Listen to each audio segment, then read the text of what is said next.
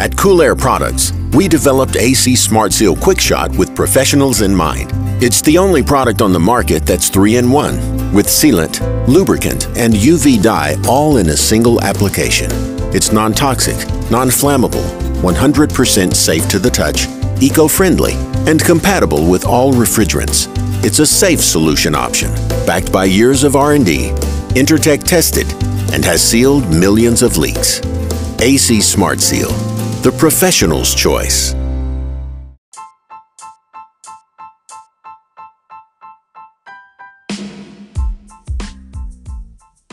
I had an interesting afternoon today. So I get a call. Call is a unit heater has been hit by a Ford truck. All right, so I cruise over there. I um, I look up. Yep, it's been hit by a Ford truck. The venting is disconnected. They tell me that a tech was there a few days earlier doing the P M on the building. They said he was at that heater, and they said he left and didn't report any issues. I'm like, that's kind of odd. It's very obvious to see that the venting has been disconnected.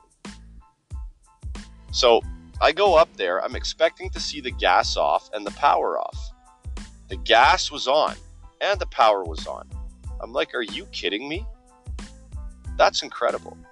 So all it took was somebody to go turn the thermostat up, and we would have had products of combustion dumping into the space. That's nuts. So I shut it down, right?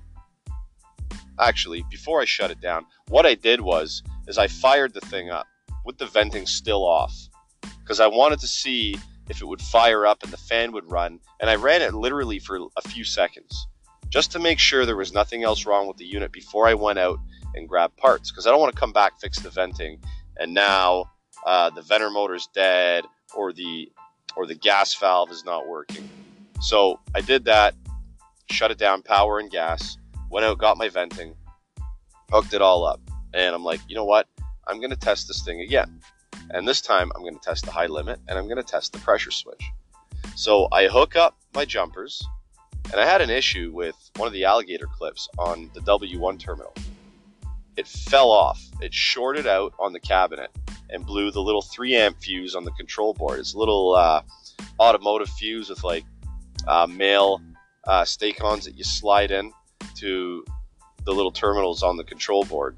You guys have probably seen them before as a Lennox unit heater. And I'm like, oh man, like, are you kidding me? I just had this thing fixed, up and running, and this fuse blows. I don't have any fuses in my truck, and that's what the frustrating part was. So now I had to boot out, go get fuses, come back, put the fuse in, right? And guys, just because I have a podcast, right, and I've been in the trade for a very long time, seems like forever, doesn't mean that stuff like that doesn't happen to me. Happens to me all the time. I'm just like you guys, right? Every single day, the struggle is real in the H V A C world. Anyway, so I got the thing fired up. No harm, no foul. It's running safely. Tested the pressure switch, tested the high limit. It's all good. Um, guys, today on the podcast, I have a really awesome guest. His name is Chris Stevens. Chris, he runs a YouTube channel. His YouTube channel is called H V A C R Videos. All right, he's in the uh, the restaurant industry side of H V A C and does a lot of restaurant equipment. So he's going to be on the podcast, and Chris is a very smart guy. And we're going to go and talk about stepping back. When you go on a service call, just kind of stepping back and looking at the whole picture. And he's going to give you a really good example of how stepping back and looking at the whole picture has worked for him. So guys, pay attention to Chris. Smart guy, good dude. And as always, guys, this is the H V A C Know It All podcast, and I'm your host, Gary McCready.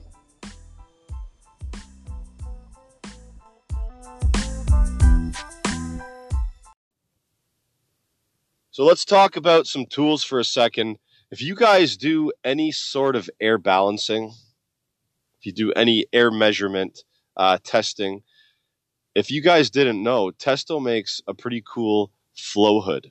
Now it's the Testo four twenty. Uh, That's, that's the model. That's the part number. And it's basically for measuring airflow up at ceiling diff diffusers. You can stick it up. Um, it kind of, it, it creates like a tent almost over top of the diffuser, and it blows down into the tent. And there's a measurement apparatus within the assembly, and it takes an air measurement reading. So if you guys do a lot of air balancing, or if you're going to get into that, or if you need to get into it, check out the Testo four twenty at testo dot com.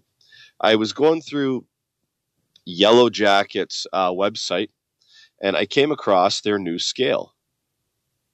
It's really cool looking. It's, it's, it's blue, the Yellow Jacket blue. It's rugged. It's compact. It can take up to two hundred twenty pounds. All right. And it's zero point zero five percent accurate uh, to digital scale. All right. So if you guys are in the market for a scale or looking to upgrade, maybe you can reach out, um, go to the website, yellow jacket dot com, have a look, see where it's available, um, and check it out, guys, because guess what? Yellow Jacket makes some pretty badass tools. Refrigeration Technologies, um, always going to be a fan of their stuff because their products are incredible. This one product called Coil Coating, Viper Coil Coating. What it's for is to spray on uh, condenser coils, evaporator coils that might be exposed to some sort of corrosion, and it protects the coil. And it doesn't reduce any heat transfer. All right, but not only that, you can pretty much spray it on any type of metal, and it will protect it from corrosion. If you guys do heat exchangers, after a while, you, you, you change the heat exchanger and the screws are all rusted, and some of, their, some of them are hard to get out. Who's been there? Because I have. I'm going to do an experiment on this stuff. I'm going to take some hardware, um, unprotected, then I'm going to protect some of the hardware with some, some Viper coil coating. Okay, I'm going to do some, throw, throw it in the snow, throw it in a bucket of water with some salt or whatever. I'll figure something out. And then after a while, I'm going to check it out. And I guarantee, I can almost guarantee this, that the protected stuff will not be rusted. All right, that's how much confidence I have in their products. Now, if I didn't mention on the last podcast, Field Pulse has a new invoicing and estimating app. It's one hundred percent free. It's called Simply Send. So if you guys want to try out uh, paperless um, billing and uh, estimating for a bit with no obligation to upgrade whatsoever, you can check out Simply Send. All right. If you find you like it and you feel like upgrading to the Field Pulse version, um, there is a fourteen day free trial, and you sign up for that at fieldpulse.com forward slash HVAC know-it-all. Now, the Armstrong pump contest, I don't think there's much time left to get your pumps in. So, guys, if you have an Armstrong pump out and about and you want to get it registered up, you can get a free twenty dollar Amazon gift card. Now, the reasoning for this contest is so Armstrong can kind of get an indication of where their pumps are, all right? Um, and they're going to ask you for some information on, on, the, on the form. And I just wanted to make sure that you guys get permission. Um, if any of the information is considered to be private, um, grab some, some uh, permission from that person before you fill out the form. All right. That's all I ask. And Armstrong wants you to do the same. At the top of the podcast, you hear my little ad. And guys, um, Cool Air Products and their Smart Seal. You have to be careful on the application you use it in. You can't put it in a unit that's constantly leaking week after week after week. It's not going to fix that, okay? It's for pinhole leaks, formicary corrosion leaks in evaporators, and it's to slow down or to stop that leak. I shouldn't say slow down. It's, it's meant to stop that leak, all right, if it's used in the right application. It has to be used in the right application. Now, formicary corrosion. A lot of people say, oh, don't put that stuff in. Just fix it properly. Well, listen, guys. Formicary corrosion in evaporators is like when the copper becomes paper thin, pretty much, and the refrigerant starts leaking through the pores of the copper. You cannot fix that. The only way to fix it is to take the evaporator out and put in a new one. Sometimes Um, the customer doesn't have the money to do that. If it's in a commercial application, sometimes we can't just shut down the machine. Sometimes there's lead time on the part, right? It's not always that easy. So A C Smart Seal basically lets you put it into the system and it buys you time. It seals the leak. It buys you time to do a repair down the road if it's replacement of the entire system or just replacement of the evaporator, for instance. So make sure you're using it in the right situation, guys, and it can be very, very valuable as a truck stock item and save you some time, right? Save the customer some money and then go forward from there and put the correct plan in action. So True Tech Tools, guys, as always, save eight percent on purchases from True Tech Tools, all right? If you guys are interested in saving Testo on Testo products, there's a link on my website. If you go to the homepage, you scroll down to the True Tech Tools logo, you click on it, and boom, you sign up for your True Tech Tools preferred pricing for Testo. Now, when you're signed into your account, you will see that automatic pricing. What's up, guys? I got Chris on the phone, and we have a pretty cool topic for you guys, and it kind of falls in line to Um, the video I just did recently um, regarding motivation and being motivated in this trade and some of the things you can do to prevent the stress level from building. Um, I did a podcast a while ago called Don't Be Scared, It's Only H V A C. I wrote an article called Don't Be Scared, It's Only H V A C. And I did a little video uh, yesterday, and I'm getting a lot of good feedback on it. Uh, and I entitled it How to Be an H V A C Tech. And it just goes into Um, motivational stuff, and it goes into kind of how to de-stress yourself, because basically we're not doing heart surgery on a five-year-old child. We're changing compressors and contactors and heat exchangers and, and stuff like that. So um, Chris actually brought this up to me. He said a good topic would be having a look at the machine and stepping back and looking at the bigger picture. And then when you do that, you're going to find the solution and not just The, the, the problem that we're having at the time. We want to find the root cause and the solution and fix it. Um, so Chris, thank you for um, getting onto the podcast. And I really think this topic is a good one. And thank you for coming up with that. So how you doing tonight, man? I'm doing great. And thanks for having me, Gary. Uh, I appreciate it. So let's get into a little bit about you and uh, kind of kind of what what role you play in the H V A C industry, your background, um, what kind of work you do, and, and so on and so forth. Right on. Yeah, um, so I actually grew up in the trade, uh, working for my dad and working with my dad. Uh, I still work with my dad to this day. We run a company together. We're both uh, co-owners. And uh, let's say I started when I was probably, I'd say about twelve years old. I'd work, you know, summers and days off and different things, you know, when my dad had some work for me, just doing like, you know, P M work, nothing too technical. So I was able to kind of get a head start into the industry. Uh, flash forward to two thousand two. That's when I officially started working for my dad at the time, full time, and uh, going to trade school at nighttime. Um, and, you know, just kind of took off from there. It's been, I think we're going on sixteen years now.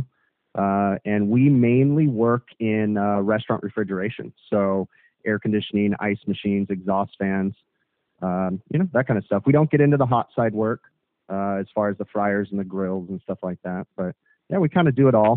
And uh, it's been an interesting, uh, interesting ride, you know. Um, I'm currently thirty-five years old, uh, live in Southern California. And, uh, you know, we just kind of,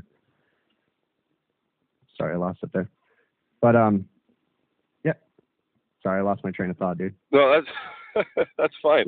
I was going to say to you when you mentioned the, the restaurant stuff, I was going to say, uh-oh, and then you said you don't take care of any of the hot side stuff. And, um, I mean, that's where all the grossness happens, I think, in restaurants is those fryers and underneath and in behind, they get so disgusting because of the, the oil and that. So it's good. I think it's a good thing that you don't have to touch those. I, I mean, I, I, I'm sure that you've witnessed how gross some of those kitchens can be around those fryers and stuff, eh? Yeah, definitely. Restaurants are their own little beast. You know, they're not for everybody. Uh, some people, I, I I hear quite a few people that, you know, just, ew, I don't want to work in restaurants. That's hard work. And, and it is hard work, you know, but I like the little niche that I work in. And, you know, a lot of the work, it can be challenging at times and, you know, it can be rewarding at times because you can learn to solve some of these interesting problems and, you know, learn from your mistakes and, you know, move on from there. Um, you know, one of the things, oh, I'm sorry, go ahead. I was just going to ask you, um, so because it's a kitchen and because, I mean, a lot of kitchens, they do prep work um, for lunch and dinner and, and all that. Can you get in there like during regular hours to work on this stuff? Or do you have to kind of go in like when it starts to slow down, like maybe after hours or really, really early in the morning or something like that? Yeah, officially, most of the restaurants that I work for, they, they want you in there between seven a m and ten a m Okay. And then they want you out for the lunch rush, and then they want you back in there between two and four. But that's not very practical. Uh, it's one of those things where they have a rule, but, you know, they've kind of learned that if they want us to work in the restaurants, they kind of just have to deal with us sometimes, especially when we have complex problems. Um, here in the States, and I'm sure it's happening in Canada too, you know, they're they're budget cuts and different things. So actually what uh, a trend that a lot of the restaurants have been doing is, is they've been shaving labor hours off of their, their staff. So they've actually been bringing the kitchen staff in later and later in the morning. So now some of my restaurants, there's, I have one that doesn't get there till nine a m, but then they open at eleven a m and it's like two hours to get something fixed. You know, that's not practical. So. Yeah, I've, I've done some restaurant work. I haven't done a ton, but I mean, if we take care of a building, Um, and there's a restaurant in that building, then, then we'll get service calls on it. And there's a few um, restaurants that we take care of for another company. They're the main contractor, but they call us out from time to time for different things. Like we've looked at some of their water heaters, and they have some, some actually exhaust systems with like V F Ds on them and stuff. I've never seen an exhaust system for a kitchen with a V F D on it. Pretty like pretty in-depth stuff for, uh, for a kitchen. Usually it's like straight, straight power, uh, one speed driving constantly all the time. So you ever, you ever seen anything like that? Like V F Ds on, on exhaust fans for kitchens? Yeah, actually, uh, it's funny you bring that up. Um, I have, uh, just ran into one. I actually just made a video on it about, oh, nice. uh, uh, about a restaurant that they decided that the V F D system that they had for their restaurant, this big technologically advanced fancy system, was not economical for them anymore. The repair costs were exceeding the actual savings in energy. And so they've had us go in as a, it's actually like a, a, sta- a, um, a mandate that they're doing at all their restaurants, where they're actually taking out their smart hood system and they're just putting in normal starters for those exhaust fans and running them full speed. Hmm. But the interesting thing is, is that that restaurant was never, like the exhaust fans themselves, they can all change from different systems, but this particular system, the exhaust fans are all direct drive V F D driven exhaust fans. So when we bypass the starters that were V F Ds, now they run at one hundred percent or sixty hertz. Yeah. And they were never, the, the building was never uh, air balanced to run at full speed. So we run into all kinds of problems because now we're running the exhaust fans and making a massive negative air pressure on the building. And then we have to solve that problem by, you know, bringing outside air into the building and different things. And the particular video that I had was a very unique one because that building was designed with not a, uh, without a standalone makeup air unit. So uh, they were already relying on the minimum outside air dampers on the R T U units to supply the makeup air, but that was running the exhaust fans at low speed and medium speed. So now that we have them at full speed, we had to open up those outside air dampers, and it created all kinds of problems. One of the things, you know, it's interesting because here we are in Southern California where we have mild weather, but imagine if someone had to do that in the Midwest where we have high humidity, or up north where you guys are, where it gets really, really cold. If we were pulling in one hundred percent outside air through untempered, you know, out, you know, outside air dampers, that'd be a big problem. Oh yeah, for sure it would. Yeah. Yeah. So, um, like up here, it's code to mechanically inter, especially if you have a direct fired makeup air, it's code to interlock the exhaust fan with the makeup air. So the makeup air can't run if the exhaust fan is running first. Is that, is that similar? Do you have a code like that similar where you guys are? Yeah, we have similar codes to that where um, I would say our codes are more uh, for fire protection.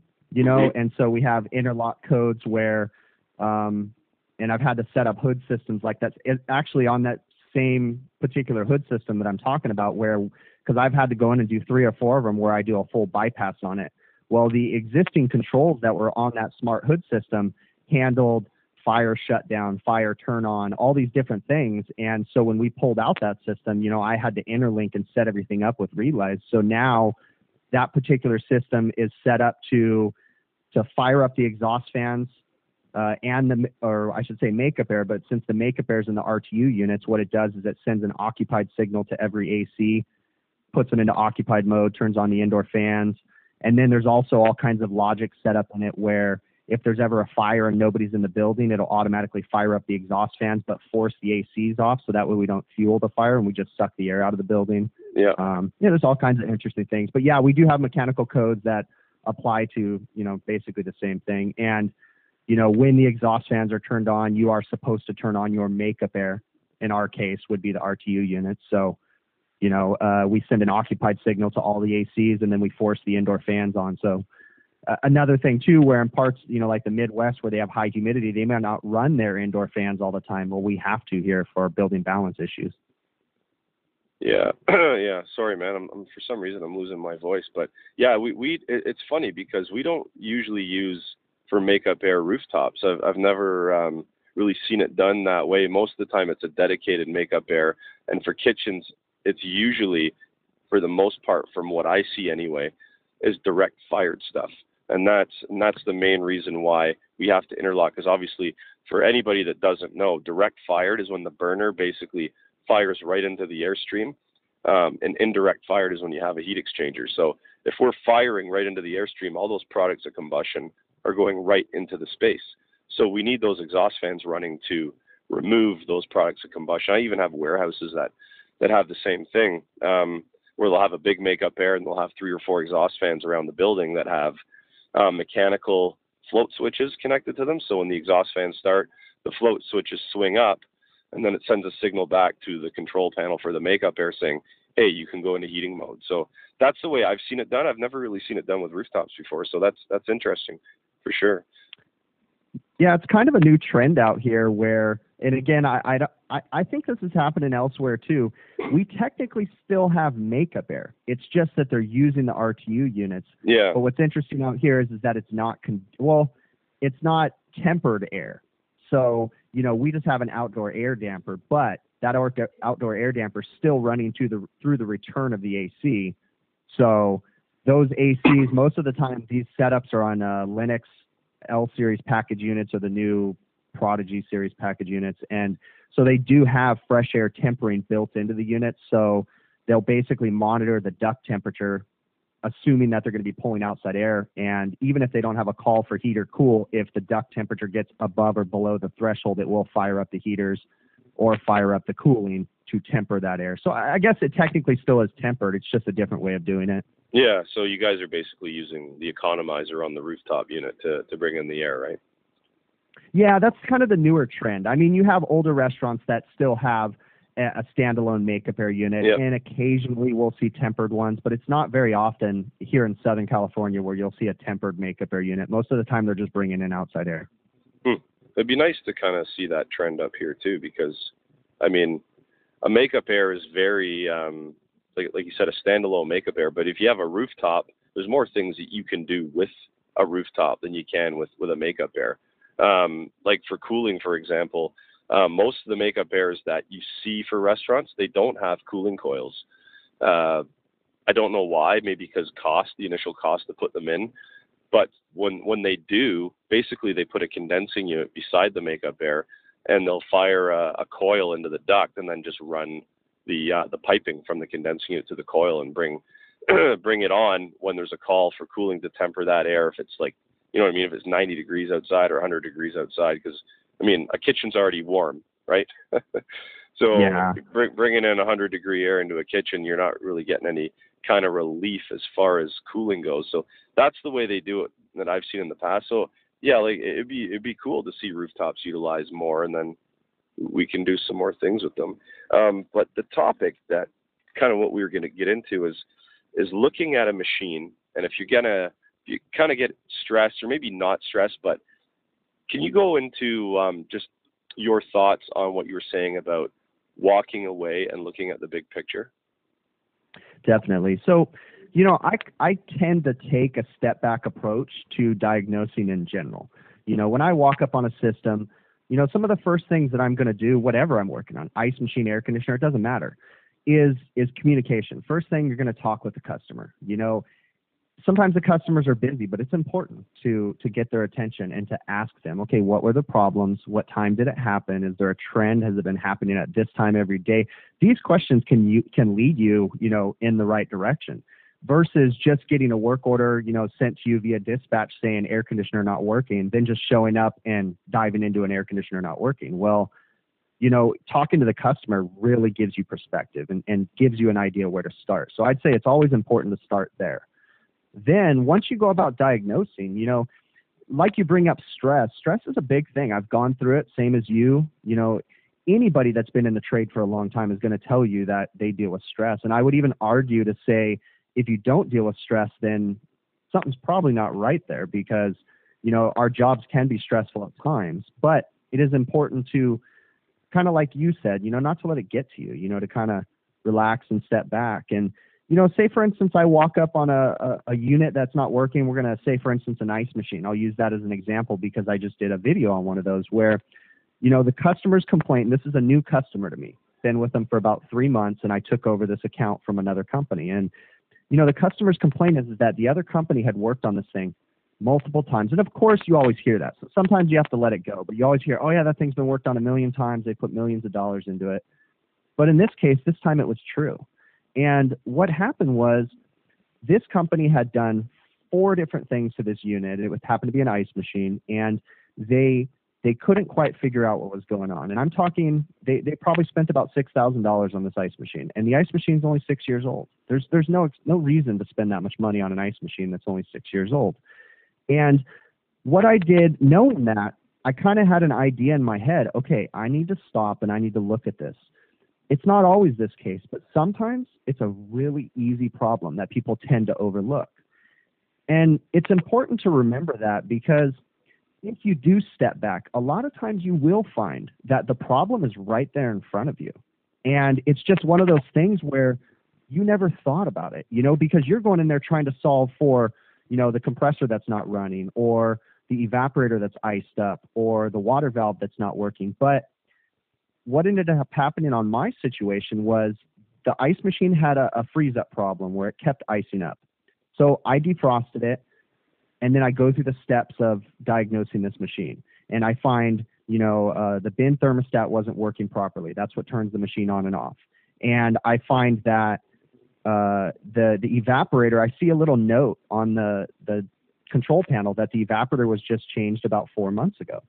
Okay, so that rings in my head. And then I see another note that a water valve, a water inlet valve was changed on this machine a year ago.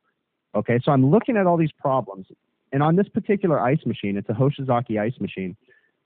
If you have, uh, usually evaporators don't go bad on these. What happens on them is they have so many freeze-ups that the evaporator gets warped and deformed and it doesn't work correctly anymore.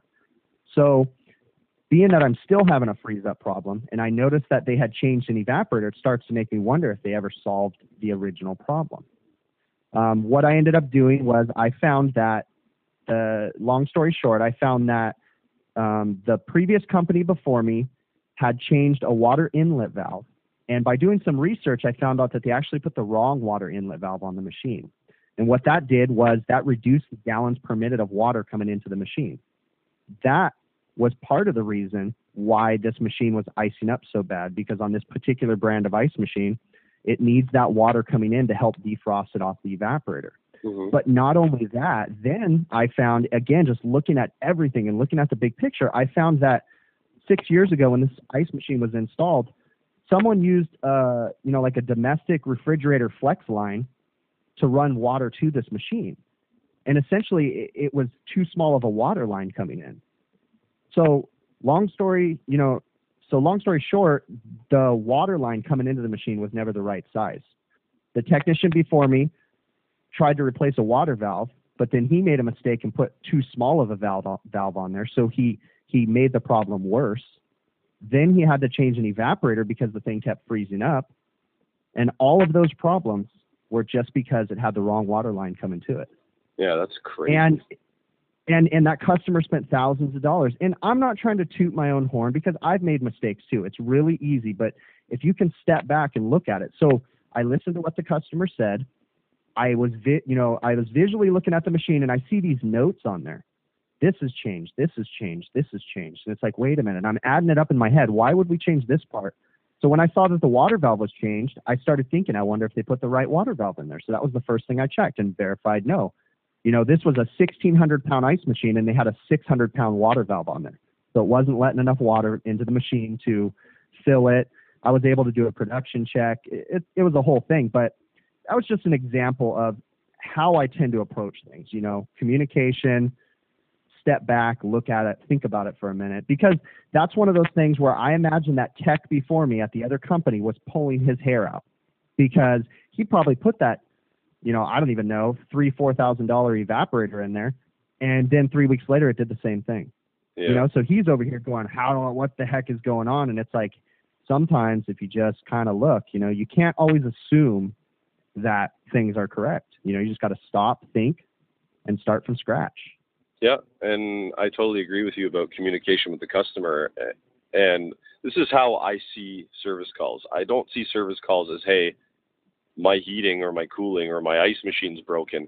I see it as an investigation. And an investigation starts with communication, right? It starts with what has been happening, what have you been seeing, tell me how long, um, Can you can you give me a trend log if you have one? Like some machines are hooked up to B A S systems and you can get trend logs. Um, grab any manual you can. Take it to the bathroom if you need to. Go sit down for twenty minutes. Make your legs numb. Read that thing. Find out what's going on in the manual, and then and then go and start the unit. Just look to see what it's doing, and then go back and look at the manual again and go, okay, it's doing that, that, and that. Let's see if we can find anything else. And if you need to call tech support, to tell them what's going on, to just get, even if they, they tell you one thing that you can check, one thing, it doesn't, they don't need to tell you what the answer is, but one thing may lead you down the road. So, I mean, like a full investigation, communication, reading the literature, and calling tech support. And there's no need to be, um, like, you don't have to feel like less of a technician by reading manuals and calling tech support. I know, I know some no. techs feel that way, and especially doing it in front of a customer. Like some techs are scared, oh, if I read it in front of the customer, they're going to think I don't know what I'm doing. Well, you just explain to the customer, listen, customer, there could be a day where I could see a new year, or a, there could be a year, and every day of that year, I could see a different piece of equipment because this trade is so big. I don't know everything. I can't know everything. I can't retain all the information of every piece of equipment that's out there. Sometimes I got to start from scratch, and that's what I'm doing. And if you want me to fix the problem, this is how I do it, and this is my method, and we're going to get to the end of this, but it just may take some time. Do you agree with with that theory? And, and do you do you call tech support? Do you read the manuals? Definitely, definitely. Yeah, yeah. You, you know, one to. thing I, uh, yeah, and, and again, you know, one of the most important things I can say in this trade is is be humble and be willing to learn. It's never going to stop. Every day there's something new coming out, and there's no way we can know everything. You know, there's, there's, there's absolutely no way. Uh, you know, we, we, one of the unfortunate things is, is, and I feel it's because in the beginning we're afraid to ask questions, is we tend to learn from our mistakes, and that's good and bad.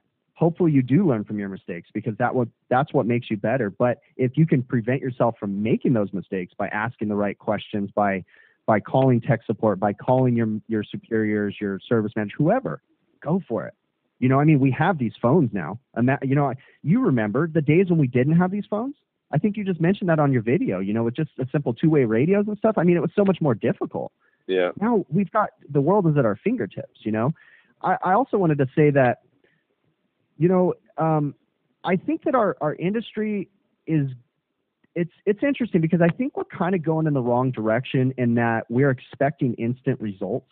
And guess what? It, it, I don't know how you feel about this, but instant results really don't exist, okay?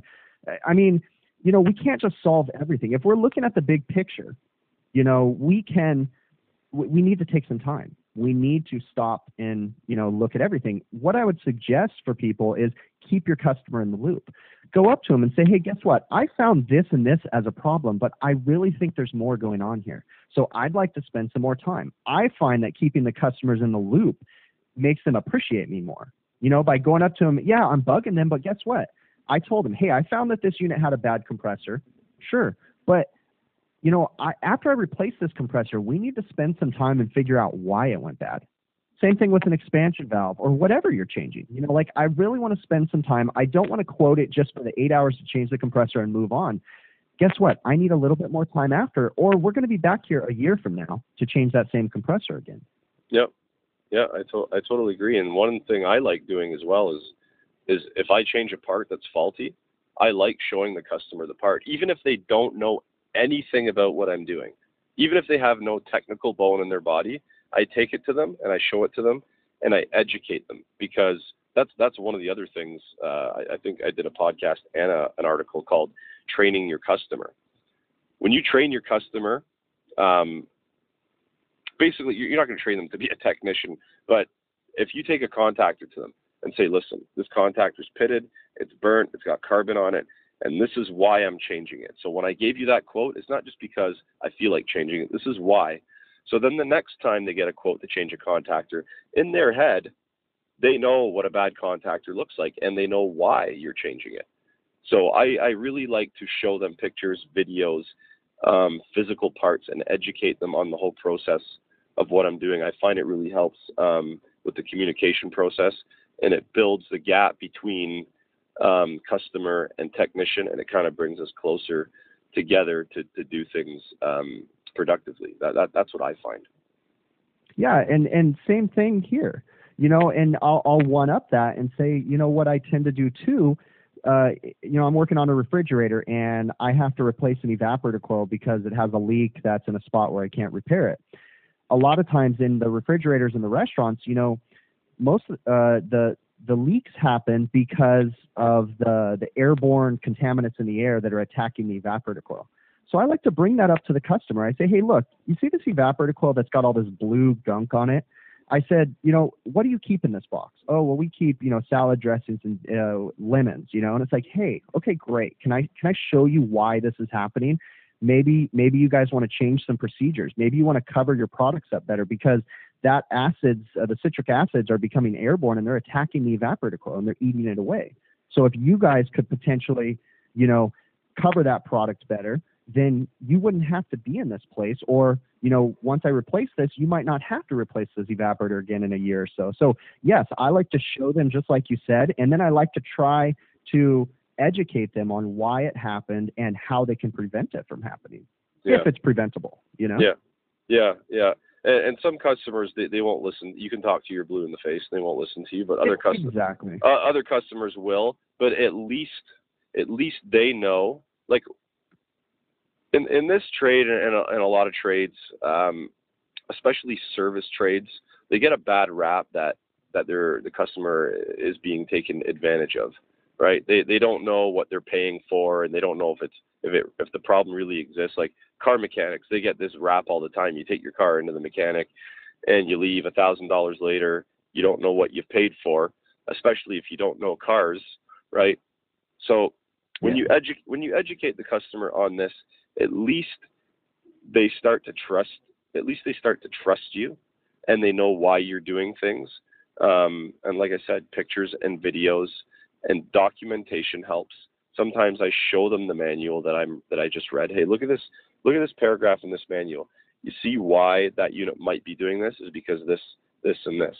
Like I got a customer that it's actually um, quite frustrating, but time to time they'll call me up and go, hey, the battery in our freezer is dead, because th- this customer's got, they got a couple of hundred of these um, these uh, Cascade freezers. They go they go down to minus eighty degrees Celsius for mm-hmm. pharmaceutical products and whatnot. And and the light flashes, and they go, the battery, it says the battery's dead. And I'm like, well, hold on. So you want me to show up and just replace the battery? And they're like, yeah. Well, I show up, I read the manual. The flashing light says the timer for the battery has run out. So basically the manufacturer has set a time for the battery to be checked. So if it flashes, um, check the battery, but the, ma the manufacturer recommends that you replace it. Now, in my mind, that's a, that's a money grab from the manufacturer, because they want you to order a battery from them and they're one hundred thirty bucks, right? But you can go and get an aftermarket battery for, for like fifteen bucks or something like that. But you, we go in, we check the battery. It's a seven volt battery. It's, oh, it's reading six point nine volts. There's nothing wrong with this battery. So reset the timer, and in another two point three years or whatever it's set for, it will go off again. So they panic and they like, oh, the battery's dead. We got to get this changed right away. I'm like, no, guys. So I show them the documentation. This is what it is. And there's also one, there's also a timer for a condenser fan. It's every five years, I think, or every four point eight. It's some weird number where it'll flash twice now instead of once, for example. And that means the condenser fan motor, the manufacturer wants you to order a fan motor and replace it. And it's good business for them if people, you know what I mean, fall into the trap. But if you check that motor, it's clean. I mean, the amperage is good, and and there's nothing wrong with it. I don't see just the point of changing it just because a timer tells you to change it. So that's one of the things that I got to do with, with my customers, is bring them back down to earth and say, hey, man, like, just relax for a minute. Just because something's beeping at you doesn't mean there's a problem with it. And in this case, there's no problem. It's just a timer. It's an alarm clock. That's all it is. Yeah, definitely communicating with them like that is important. I have to say that um, I don't do any medical work anymore, but there was a good four-year stretch where I was doing a lot of medical work for a particular hospital in my area. And uh, I know what you're saying all too well. And it's very funny, too, I have to say. Um, I wasn't working on any cascade systems. Most of my stuff was just medication refrigerators and, you know, things that they store chemotherapy meds and, you know, different things like that. But one thing I do have to say that's funny is, is a lot of the medical refrigerators out there, there's nothing to them, and they're five times the price. I find that funny. Yeah, no, I, I totally, I totally agree with you. These, these cascade um, systems, they're they, like, you, you can't put gauges on them. Like it, it's total, right. it, it, it's, it, They're sealed well, the refrigerant up. mixtures in them, yeah, and the refrigerant mixtures in them are four different gases. Oh, yeah, they're they're very interesting mixtures. Yeah, the, they're, they're mixtures. Yeah, they're complex mixtures, and I wouldn't even, even, even if they were out of gas, I'd be like, you got to send this back to the manufacturer to be fixed, because we once, we once had an old freezer in the same building, and it had three different kinds of gases in it, and it had like a, um, almost like a propane based refrigerant. Yeah. I can't remember the name of it, but it helped circulate the oil better. And I called, and they wouldn't tell me what the refrigerants were, and I had to do this e email process, and they finally told me what it was. And I called around, and nobody could get me these refrigerants. Um, I think one of them was available out of the four, and for a ten pound jug, it was like eight grand for this refrigerant. And I'm like, okay, guys, um, if I find the, all these refrigerants, all four of them, you're going to be paying like forty grand just for me to buy these jugs. And you need a fart of gas literally out of each one. I said, it's not worth yeah. it. Send it back to the manufacturer, have them recharge it through their process, because they're trained to do this, because you're putting literal grams of gas, and you need to do yeah. it in a precise order. You got to do this gas first, that gas second, that gas third, that gas fourth. That's how critical of a charge it is. And, and on their, um, on their documentation, we do maintenance, it says check charge. And I'm like, not required. Yeah, and, yeah. and, and, and they're like, they're like, why is it, why is it not required? Why aren't you checking it? Well, first of all, there's no ports on it. Second of all, if there was, I wouldn't put my gauges on it, because it's such a critical charge. I don't know what I'm pulling out of there. When I, even if I just stick like a Testo Smart Probe on there that takes nothing, I'm still removing a little yeah. bit of gas. And if I do that every maintenance, um, yep. in three years from now, your charge isn't going to be right, and that thing's not going to work properly. So, I, I mean, I, I forget what we were, why I started talking about that, but I mean, that, that's one of the things I go through, um, with, with pharmaceutical. Oh yeah. That's because you said the cost of the freezers. Yeah. So, so this thing is like literally like a glorified freezer that you put in your home. It just goes down to minus eighty. Um, maybe yep. it's because of the refrigerant mixture and the complex blend, and, and the fact that you need to be educated and trained on how to work on them. Maybe that's why they're so expensive, but I can't figure out any other reason why, to be honest. Yeah, with you. I, I, I actually came across quite a few, because I work in the restaurants a lot. I start to recognize what one particular brand looks like, you know, what it, whatever brand it is. And I started noticing that there's this medical refrigerator that looks a lot like one of these restaurant refrigerators, you know? And so you get into it and you look and you go, okay, but it's painted a little bit of a different color, but the features are the same. And then come to find out, you look on the back and it's got the serial number with the same sticker that, you know, the restaurant brand uses. And so I call who I think it is and I give them the serial number and they say, oh yeah, we built that unit, and they just rebrand it for this medical pharmaceutical company. And they just throw in a fancy Dixiel digital temperature controller and that's it. I mean, literally, if you, if you, if you want to get the parts, you can call the scientific company and it takes six weeks because those guys are ridiculous trying to get parts. Or you can call who, you know, I, I figured out who the actual manufacturer is and I just get the parts from them. They're the factory parts.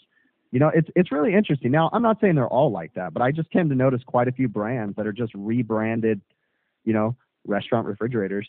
And yeah. I just find it funny because when I would ask people, like, how much you guys pay for this? And they tell me, and it's like, that's three times the price. I could make this thing and make a killer profit on this, you know? Yeah. But, yeah. yeah. I, I actually just thought of something that falls in line with, with restaurant refrigeration and stepping back. And um, I got to ask you, you ever work on True uh, freezers by any chance?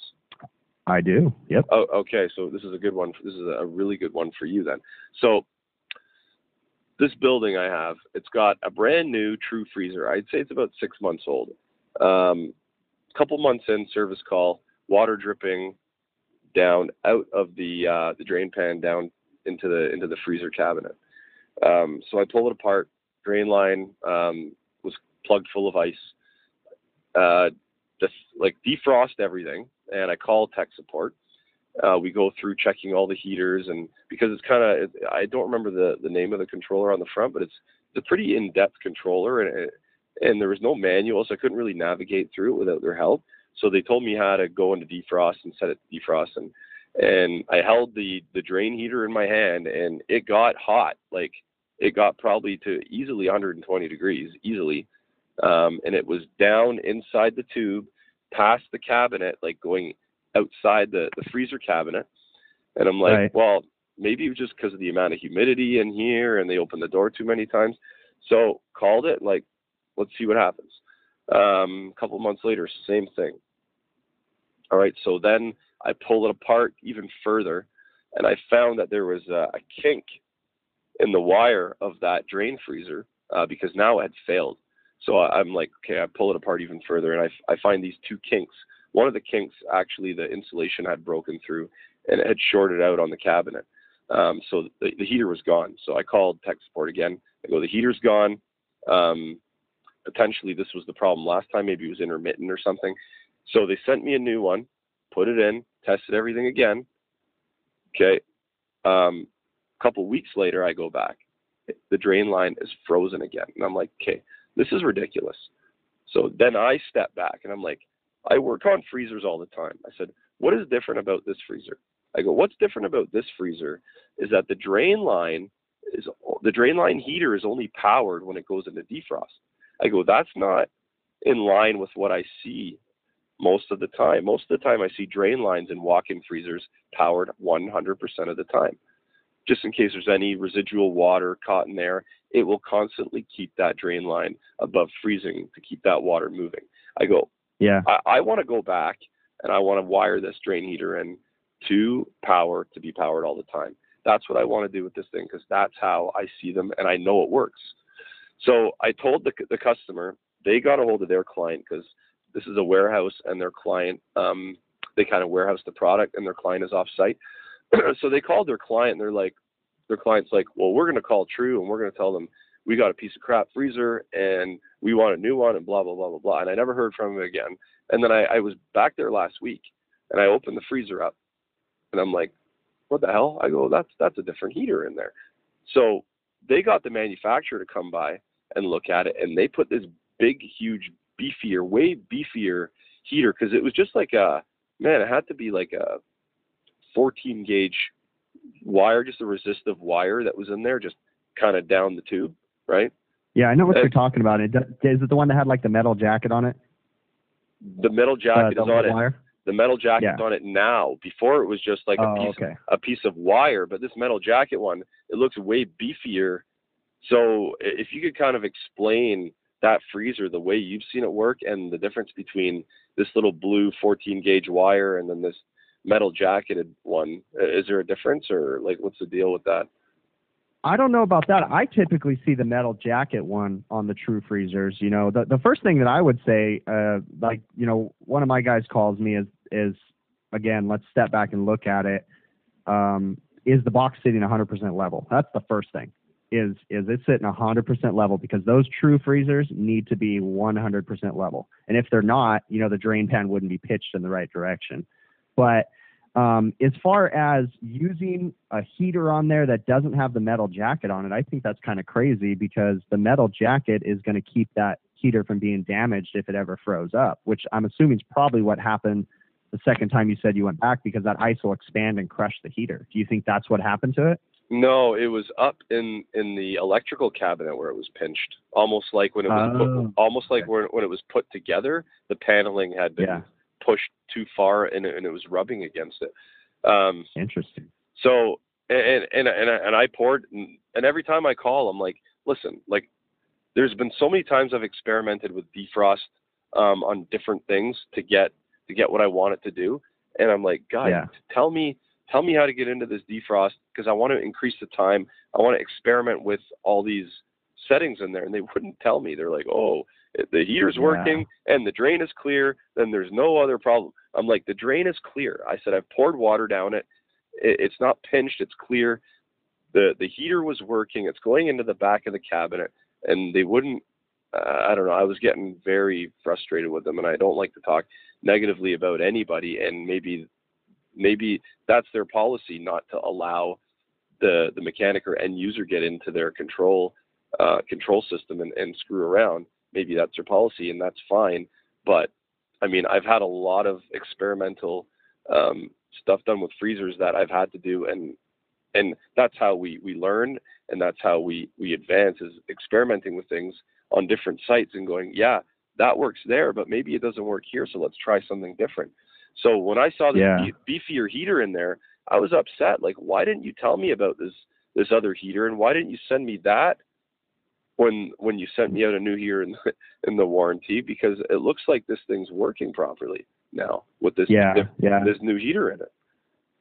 I, I wanted to say too that you you are, in my opinion, you're in the right direction too about the heaters being uh, the drain line heaters being wired um, either constant twenty-four seven and or I will run them in the freeze mode, um, because like at where I'm at usually. It, in the heat mode, that doesn't really make sense to me, because the water's going down the drain warm. So what's the purpose of having the heater running when it's in defrost? I, I prefer either running twenty-four seven and or the drain line heater running during the freeze mode, because in my opinion, you know, we're looking for a spot where it's having a hard time. You know, we don't want that water to freeze when it's in the freezing mode. So, but yeah, you, you definitely are on the right track there. That seems odd to me.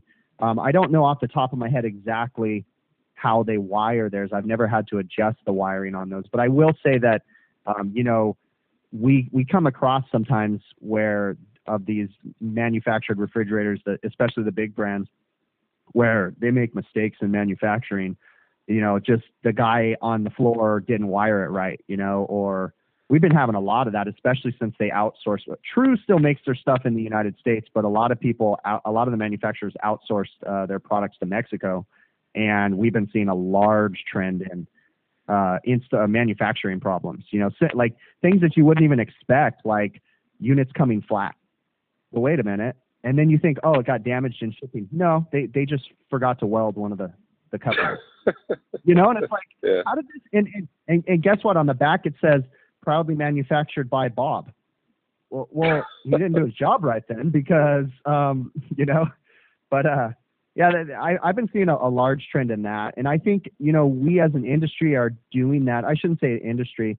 I'd say the consumers of these products are creating these problems, because they're constantly demanding cheaper, cheaper, cheaper, faster, faster, faster. And this is what you get, you know, when, you know, we can't sell equipment that's going to last twenty-five, thirty years anymore. No. I mean, I, I don't think there's any piece of equipment that's going to give them five year shelf life pretty much. You know, and that's sad, because I, I'm I'm doing an installation on a walk-in cooler, and I'm removing equipment that was installed in nineteen ninety-two, and I'm putting in really nice, fancy Heatcraft walk-in cooler equipment, and I'm just sitting here looking at it going, this isn't going to last six years. Yeah. You know, and it's sad. But, you know, I think we kind of do that to ourselves. No, no, it's it's a good point. The the demand of the customer and drives the uh, the manufacturers to pump this stuff out as fast as it can, so... It's almost like the Amazon effect. I mean, yeah. We're driving down the prices. We love Amazon. I love it. It's great. It's convenient. But guess what? Best, you know, Best Buys are closing, and you know all these these big box stores are closing. You know, and it's like, oh, you know, our our our main. I don't know if you guys used to have uh, Sports Chalets up there. That's a big uh, sporting goods store we used to have down here, and they were nationwide, and they're all gone. And it's like, wow. So I don't have a sporting goods store to go to anymore. You know, a big box one where I can go get all this stuff. No, you got to buy it online now. Yeah. Yeah. I. I just actually bought my uh, laptop online from Amazon. So, yeah, I mean, that, yeah, that's that's yeah. the way of the world. You can just go home. You can do all your research uh, online. It, it takes you half an hour to research a few laptops, and then, boom, you place the order, and two days later it's at your house. So, I mean, it, it's convenient, and, and we're all we're all busy. So, I mean, people enjoy that convenience. But I think one day, our generation will be like sad when all these stores close and go, man, we can't go check out the laptops in the store and use them. And like our kids, they won't care because that they'll grow up knowing that's how things are done. It's like when, when video and D V D stores closed, like when I was a kid, I used to love going to the movie store and picking a movie off right. the shelf and reading the back and seeing all the, all the pictures, the movies are playing like on the, on the T Vs and the corners of the store. And, and that was, that was like a, a huge thing to do with your family on a Saturday night was go to the video store and pick like two or three movies. And now it's like sit on the couch, on demand button, Netflix, whatever, and, and you're good to go. And I like, I, I enjoy Netflix. I love the fact that I can just go to my house. I can pick a movie in two minutes and press play and I've got it. But that, that nostalgia of going out and picking your, your own uh, movie is gone. Um, but anyway, I want to just give you a chance to um, promote your uh, YouTube channel a little bit, H V A C, H V A C R videos, because you're doing a great job on them and um, you're getting a lot of views. So anybody that doesn't know about Chris's channel, Chris, go ahead and tell them what you're doing on there. Well, let me, let me say that, you know, the reason why I started making these videos was actually for my own employees. Okay. I, I felt that I'm a small company and I felt that I can't always have them with me at, at all times, and I tend to take the really difficult head-scratcher calls. So instead of telling them, I found myself, you know, talking in the morning every day before work, hey, guys, this is what I ran into. And then I started thinking, I see all these other videos, and I said, you know what, I'm going to start filming these calls. And originally when I started putting them on YouTube, they were unlisted, so they weren't viewable to the public. And I would just share the links with my guys, like, hey, guys, watch this video. And then I just decided, you know what, these videos can be of good resources to, you know, everybody. So I had to do some editing and take out certain things that I had filmed because I don't like to keep customers' names and different things in there. But so that, you know, I started making them for my guys. And I do have to say that, you know, one of the, the comments and different things that I get from, from people is, you know, you're very direct in your videos. You have to understand, I still to this day make the videos for my employees. They're directed towards my employees. So that's why I'm direct. I'm telling them, like, this is how you want to do this because this is the results you're going to get. So, but, you know, I put them up there and I just like to show people the interesting things that I see. And I like to show them my troubleshooting approach. You know, just like we talked about in the beginning of this was, you know, looking at the big picture. My videos are not a how-to video. They're not so that the restaurant owner can watch them. If you notice my videos, I usually show the beginning, something from the middle, and something from the end. I do not show them this is what you do here because because I don't agree in YouTube being the only education for us in the trade. We need apprenticeships. We need hands-on approach. We need classroom education. We need a mixture of everything. Yeah. But I do think that videos are a good resource for sure. You know, they're they're great. And so, you know, I just put them up there and and actually I've gotten some great feedback and it's really interesting. I've been very humbled by you know, the comments I get from people and how this channel has grown that I created, you know, I mean, it, I, I really didn't even intend on it doing anything and it's just like exploding. Yeah. So full disclosure, guys, uh, we didn't do a formal goodbye to Chris on the podcast because we kind of got a little bit more in depth than uh, the public should have heard. So we were talking about some some private stuff during that conversation. We were like, yeah, uh, we'll we'll just edit that part out. I know you guys would love to hear that. Everybody loves to hear everybody else's business. But we decided to cut it out. But the conversation up to that point was what the podcast was about. It was about stepping back, looking at the problem as a whole. And Chris gave you a really good example of the ice machine he was working on. And guys, check out Chris's channel because he's doing a great job with it. That's H V A C R Videos on YouTube. He's got um he's, he's got his page on Facebook, and he's got his Instagram account as well. So you guys can check him out, follow him, like, subscribe. You guys know the drill. You guys are good with your social media stuff. Anyway, guys, I'm out. Enjoy yourself and happy HVACing.